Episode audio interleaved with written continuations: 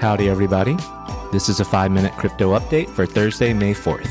Yesterday, we had a great Two Degens interview with Back the Bunny, and it'll be out next week. Since it's been two days, we got a lot to cover in today's update. More US banking uncertainty, Balaji ending his bet, Saylor and Bitcoin, some great Twitter threads, and more. In the words of Adam Carolla, let's get it on.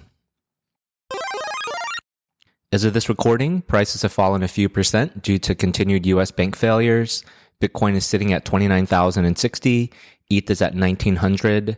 Top risers in the last 24 hours include Curve, which recently launched a stablecoin, Fantom, and Rocket Pool. So, what's going on in crypto land?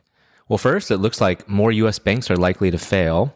US bank stocks are kind of cratering after First Republic's failure. PacWest Bancorp stock is down 52%. Western Alliance Bank stock is down 26%. Uh, if you remember, First Republic was acquired by JP Morgan, basically rescued. And on that note, Arthur Hayes, BitMEX founder, has a great thread framing it really well. He says to quote, the eight too big to fail banks are effectively nationalized because they have a government guarantee on their entire deposit base. They will not be allowed to fail regardless of decisions they make. Socialize losses, privatize gains. It's a great deal, but when called upon, the eight too big to fail banks, and this includes JP Morgan, must absorb their shitty cousins who can't handle the rough and tumble free market. Next, we have Balaji, who surprisingly ended his Bitcoin bet more than a month early. I think he still had five or six weeks until the 90 days were up. Uh, but if you remember, he made a bet that Bitcoin would go to 1 million in 90 days. He did this March 17th, mid March, and he's now apparently settled the bet and paid 500,000 to James Medlock, who was the original kind of Twitter guy that he went back and forth about the bet. And he also paid out 1 million to two groups. I can't find the second group, but one of the groups is the Bitcoin core development team, Chaincode Labs. In Balaji's words, why he did this, I just burned a million to tell you they're printing trillions. Okay, next we've got more Bitcoin news. Bitcoin transactions are setting new records here. Last Sunday, the Bitcoin network set a new record for daily transactions. It hit 568,000, thanks primarily to the growth in the Bitcoin protocol ordinals, which we've covered before. And people are using that protocol to mint Bitcoin based NFTs and Bitcoin based altcoins, which uh, for short, they're calling BRC20s. And that name is modeled after the Ethereum altcoin standard ERC20. And these ordinal transactions are almost half of the overall Bitcoin network's transactions, and the transaction high of 568,000 is 78,000 more than the previous peak, which was all the way back in 2017. Michael Saylor just can't stop buying Bitcoin. MicroStrategy has bought even more. Uh, they've added seven and a half thousand Bitcoin in the first quarter of this year, and now the company holds 140,000 with an average cost basis of 29,800. So at current prices, he's about 100 million in the red. And Saylor himself also holds a large but undisclosed amount of personal Bitcoins. Okay, now on to other crypto news.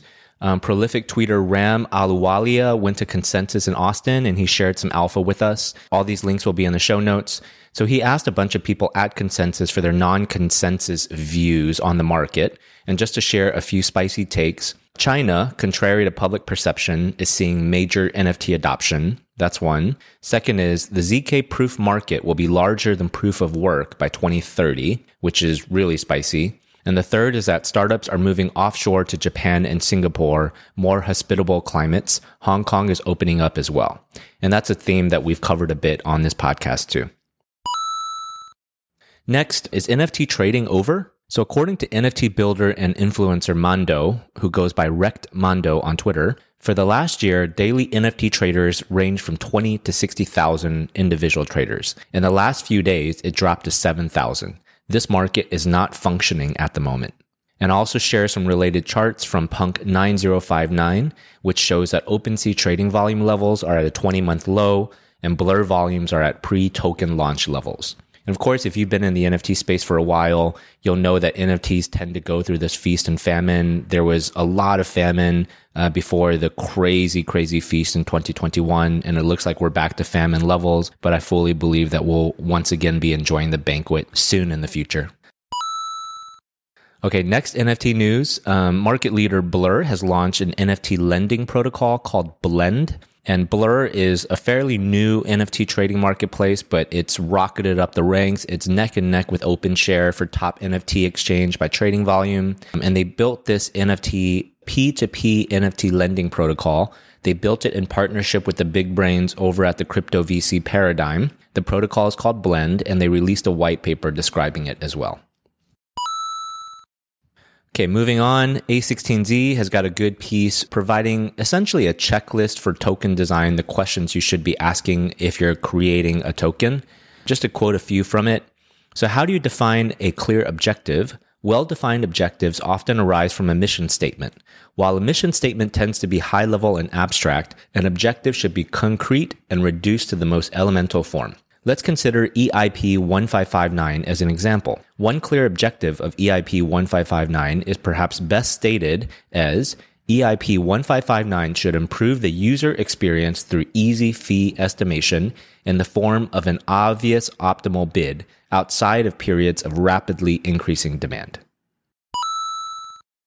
Okay, more Ethereum news. The official naming service, ENS, Ethereum Name Service, has released a new app which makes it easier for people to register names. They can pay, I think, with fiat, and they can also manage their domain names.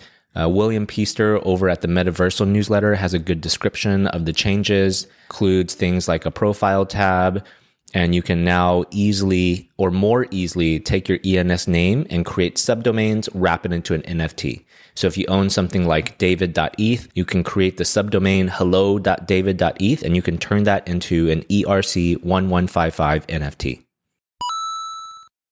All right, finally, we've got Back the Bunny. Uh, we interviewed him yesterday. I'm loving his Twitter threads. He's spitting more fire over at the RabbitX blog. He's got a piece on layer four money and to quote, he says, fiat currencies with no formal backing is layer two money with no value oriented base layer. The US military is effectively the base layer now for the USD. The US military isn't a proof of work protocol, it's proof of violence. The world's largest violence network, which ironically uses more oil than any other institution on the planet. And they say Bitcoin is bad for the environment. Wow, I'm heating up, man. That's just way too spicy. All right, so that's it for today. That was about seven minutes long. All the links are in the show notes. You can follow at 2DGensPod Pod on Twitter and subscribe for more. And for our outro clip, we've got a piece from Bankless interviewing the A16Z crypto CTO on how he actually hopes that the wallet metaphor will change into more of an identity and login sign in metaphor. Uh, here's like a little like rim shot like I hope we don't even really talk about wallets as wallets anymore. I don't. Mm. I think the metaphor is not a good metaphor.